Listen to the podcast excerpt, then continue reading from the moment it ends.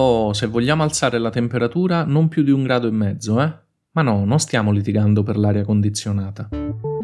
Io sono Alessio Balbi e questo è Newsbox, il podcast di Repubblica che ogni giorno vi spiega le notizie in maniera semplice, senza dare niente per scontato. Oggi parliamo della soglia da non superare per il riscaldamento globale, di una nuova teoria sulle trombosi legate al vaccino e dei sospetti di Biden sull'origine umana del coronavirus.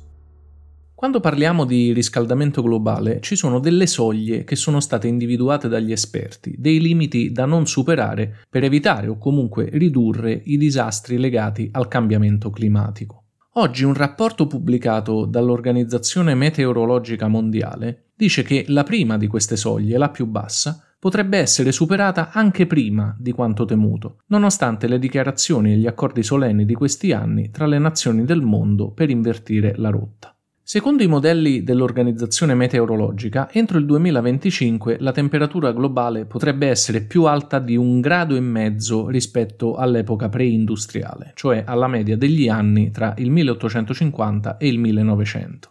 Questa soglia di un grado e mezzo è indicata negli accordi di Parigi sul clima firmati da 195 paesi. Bisogna però chiarire che negli accordi si parla di un aumento stabile della temperatura nel tempo, quindi per un numero consistente di anni, mentre il rapporto dell'Organizzazione Meteorologica si riferisce alla possibilità che il riscaldamento globale superi il grado e mezzo in un singolo anno, il che non esclude che negli anni successivi possa tornare sotto quella soglia ma non c'è comunque da stare tranquilli. Anche se non ha ancora superato il grado e mezzo, la temperatura globale è già ora sensibilmente più alta rispetto anche solo a pochi decenni fa e questo ha già oggi effetti visibili e devastanti. Perdita delle coste, desertificazione, eventi meteo sempre più estremi e frequenti. L'obiettivo quindi è invertire la rotta, non superare il grado e mezzo e anzi provare a tornare indietro, un obiettivo complicatissimo che può essere raggiunto solo con il contributo di tutte le nazioni.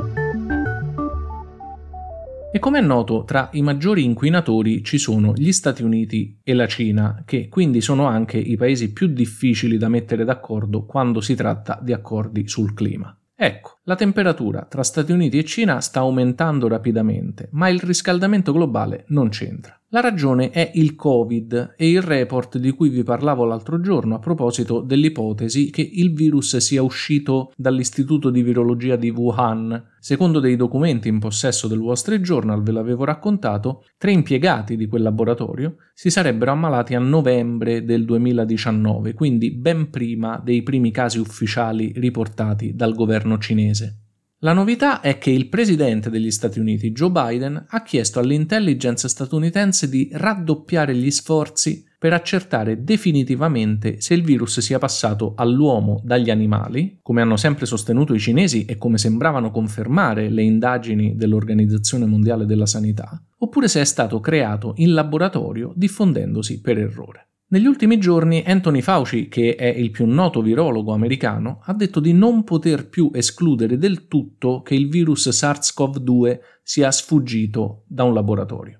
E Facebook ha annunciato che non bloccherà più le pagine che diffondono questa teoria, considerata fino ad oggi veicolo di disinformazione. La Cina ovviamente si sta arrabbiando moltissimo ed è interessante notare che in realtà in questo momento non ci sono dati o prove che rendano l'ipotesi di origine umana del virus più o meno credibile rispetto a prima. In effetti quello che è cambiato rispetto al momento in cui questa idea era bollata come una teoria del complotto è il clima politico. Il racconto del virus creato e diffuso dalla Cina era un cavallo di battaglia di Donald Trump, il predecessore di Biden alla Casa Bianca. Faceva parte del suo strabiliante arsenale di mezze verità, palesi menzogne, annunci pirotecnici e provocazioni che riversava su Twitter ogni giorno dalla mattina alla sera, ve lo ricordate, no? Un calderone propagandistico in cui era impossibile distinguere il senso delle cose. Oh, attenzione, che il virus fosse uscito dal laboratorio di Wuhan quando lo diceva Trump era una fake news. E non perché lo diceva Trump, ma per come lo diceva Trump. Lui la dava come una verità assodata, quando in realtà, allora come adesso, non c'era nessuna prova concreta che il coronavirus arrivasse da lì. Ora che Trump non è più alla Casa Bianca, la questione è tornata a termini, diciamo così, più normali. Biden non ha le prove per dire che il virus arrivi dal laboratorio di Wuhan, ma neanche per escluderlo e ha deciso quindi di far valere il suo peso per fare in modo che le indagini che saranno condotte da adesso in avanti, prima di tutto dall'Organizzazione Mondiale della Sanità, non escludano alcuna ipotesi.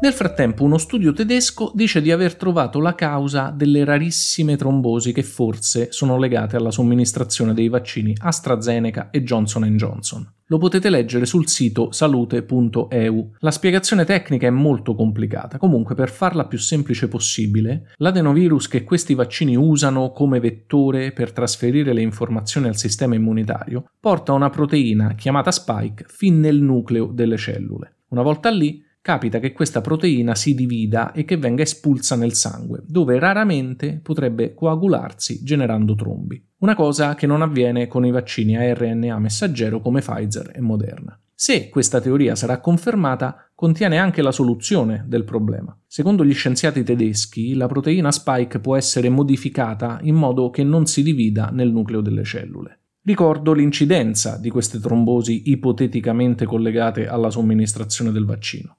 6,5 casi ogni milione di somministrazioni. Sono le 18.45 di giovedì 27 maggio 2021. Newsbox è su tutte le piattaforme gratuite di podcast ed è anche una skill su Alexa. Se volete essere avvisati appena esce una nuova puntata potete iscrivervi al canale Telegram t.me slash newsbox. Se avete domande scrivetemi su Instagram o su TikTok. Mi trovate cercando Newsbox o Alessio Balbi, il mio nome. Ciao e a domani!